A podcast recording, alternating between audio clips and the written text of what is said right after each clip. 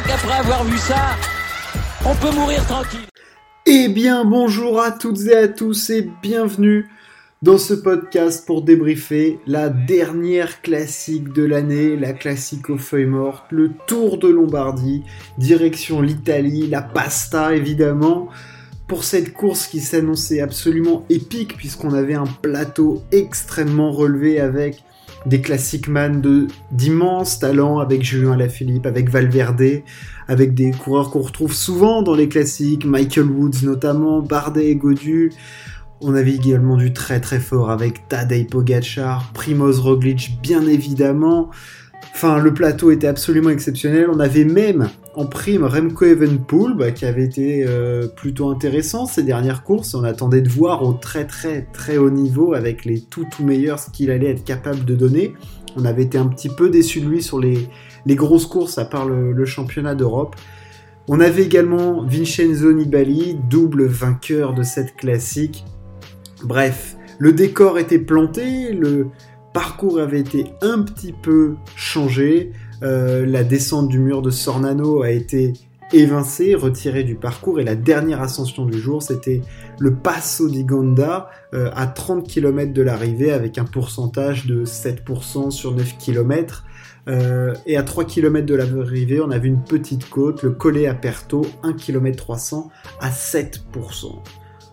Cette course a été très très belle, c'était une très très jolie course et je vais, je vais venir sur le, sur le vainqueur euh, tout de suite. Enfin, victoire de Tadej Pogacar devant Fausto Masnada et Adam Yates qui avait été très très fort sur, euh, sur Milan-Turin. Euh, il avait fait péter tout le monde, bah, sauf Roglic qui était indécent de, de facilité. Primoz, bah, il, regardait, il revenait et puis il se baladait clairement. Et Yates fait troisième devant Roglic 4. À la Philippe 6, c'était un petit peu court pour espérer mieux lors de cette course, mais Tadej Pogacar est un phénomène unique en son genre.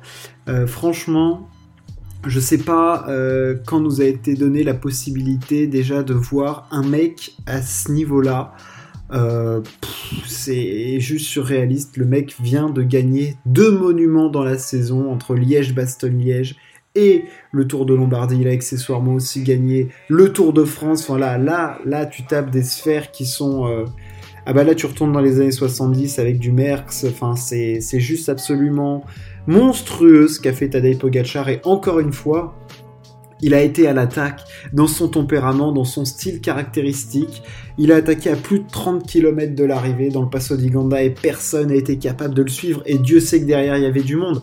Alors, est-ce que c'était une erreur stratégique? Est-ce que certains n'avaient pas la giclette? Enfin, quand tu vois ce qu'il a lâché, c'est-à-dire Yates, Roglic, Alaphilippe, Valverde, Woods, euh, waouh quoi, le niveau des mecs est censé être euh, suprême quoi. Evenpool avait déjà été un petit peu lâché, n'était de toute façon pas assez fort, euh, mais le niveau des mecs qu'il a lâché derrière, alors je l'ai pas trouvé aérien, aérien, Pogachar, honnêtement, par rapport à ce que, à l'impression visuelle qu'on avait lors du Tour de France, mais alors, oh là là, ce qu'il a été costaud, et stratégiquement c'était bien joué. Alors derrière, à ne pas sous-estimer Fausto Masnada, euh, qui a été juste euh, bah, magnifique, puisqu'il a d'abord roulé pour Julien Alaphilippe, il se mettait à la planche pour tenter de limiter l'écart sur Pogachar, et après bah, il est revenu sur Pogachar en bouchant plus de 30 secondes quand même. Euh, énorme l'italien, mais au sprint de toute façon on sait que Pogachar il a une giclette absolument impressionnante, et, et il a réglé ça très très facilement, mais le phénomène Pogachar, arrive dans le cyclisme et année après année, on est de plus en plus abasourdi. C'est-à-dire que en 2019, bah, pour ceux qui suivent pas trop le cyclisme, on, le découvre, on le redécouvre parce que voilà, trois victoires sur la Vuelta. En 2020, bah, il y a cet événement sur euh, la planche des belles filles où il, où il renverse le Tour de France devant ce bon vieux Primoz. Et là, cette année, il écrase le Tour de France, il gagne Liège, il gagne le Tour de Lombardie, il gagne trois étapes sur le Tour, il est monstrueux sur un contre-la-montre. Enfin voilà, Tour des Émirats Arabes Unis, Tirreno Adriatico, il a été meilleur grimpeur. Enfin, je veux dire, le mec est, le mec est sur une autre planète.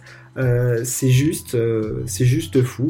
C'est juste fou parce que arriver à son jeune âge à avoir un tel niveau de contrôle, de sérénité, de puissance, de force, c'est juste, c'est juste unique en son genre.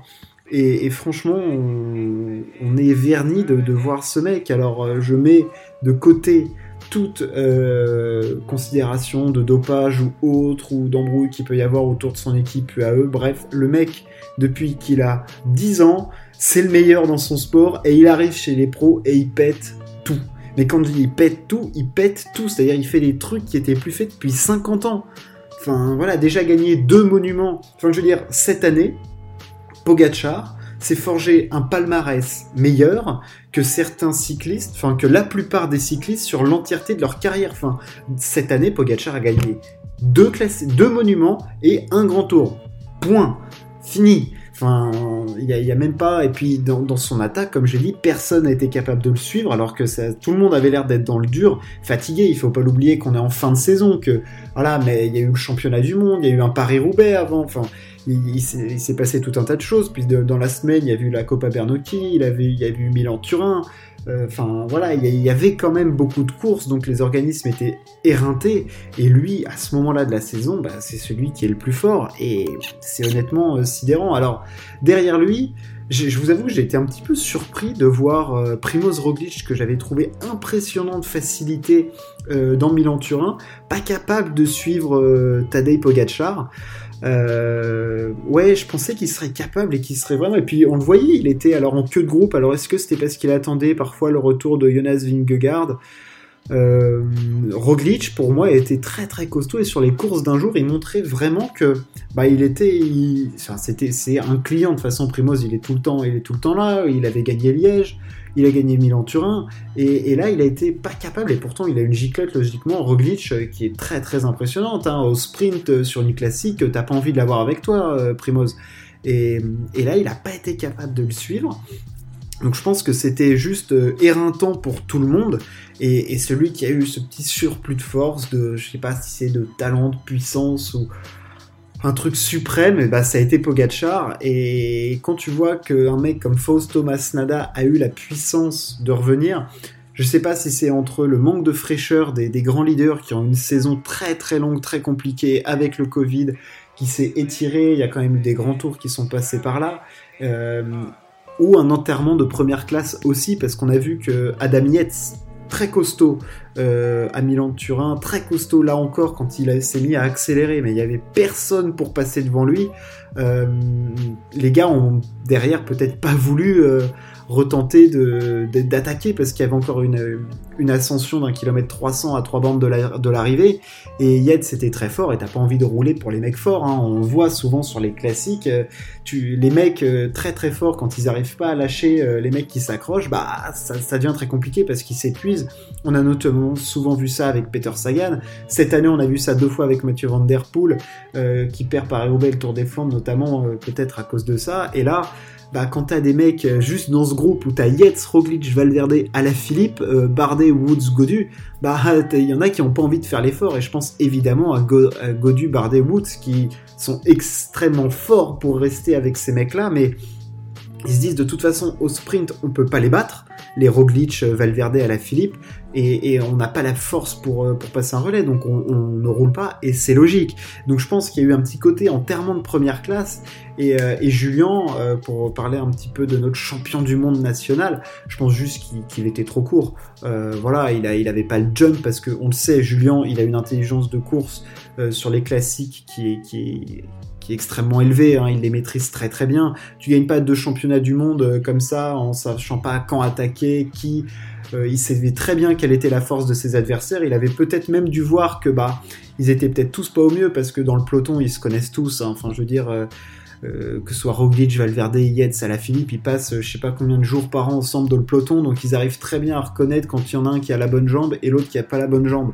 Et ils étaient peut-être tous à peu près euh, au même niveau, il y en avait pas un qui était capable de, suivre l'attaque de, de Pogacar, et encore moins après celle de Fausto Masnada. Et Julien, elle est peut-être de toute façon pas roulé sur son coéquipier. Mais ouais, je pense que Julien, il avait pas le, avait pas le jump aujourd'hui. Et c'est dommage parce que c'est vraiment une classique qui correspond à ses, à ses capacités, à ses caractéristiques. Euh, voilà, des côte raide ou quand il faut faire une attaque, il faut que ce soit violent, intense, court. Euh, ça lui correspond plutôt plutôt bien. Et euh, là, il fait sixième. Bon, au sprint, il se fait régler par Yates, Valverde et Roglic. Je sais même pas s'il a pu être à fond, mais toute façon, lui, il, joue la gagne. Et s'il avait pu suivre l'attaque de Pogachar, je suis certain qu'il l'aurait suivi parce que à ce moment-là, dans la dernière grosse difficulté, tu laisses pas partir Pogachar tout seul parce que tu sais que dans la vallée, ça va pas forcément très bien s'entendre entre les favoris et le mec euh, Pogachar il, craque jamais donc euh, c'est si c'est une erreur stratégique, elle est juste énorme et je pense pas qu'il se soit permis de faire cette erreur stratégique. Je pense que c'était juste une question de physique et le physique à ce moment-là, euh, notre bon Julien ne l'avait pas, mais ce n'est que partie remise. Euh, notre ami euh, de, Saint-Amand-de-Moron, euh, on, va le retrouver évidemment l'année prochaine sur, les classiques, que ce soit Milan-San Remo, l'Estrade Bianche, peut-être même la classique à San-Sébastien, et puis évidemment Tour de Lombardie qui fait partie de ses objectifs. parce que bah, parce que c'est des monuments et qu'il veut continuer d'inscrire son nom sur les plus grandes courses du monde.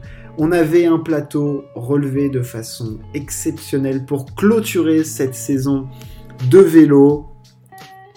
Cette saison se finit comme, euh, un coup d'œil de l'histoire sur une victoire de Pogachar qui vient signer, paraffer une dernière fois euh, de son saut cette saison, lui qui, je sais pas s'il révolutionne le cyclisme, mais qui en tout cas le, le met à sa page, la page Pogachar. Euh, c'est voilà, il marque de son saut le cyclisme moderne. Et croyez-moi, Pogachar, on en prend pour quelques années parce qu'il faut pas l'oublier. Le gamin n'a que 23 ans. Pour l'instant, on ne l'a vu que sur le Tour de France.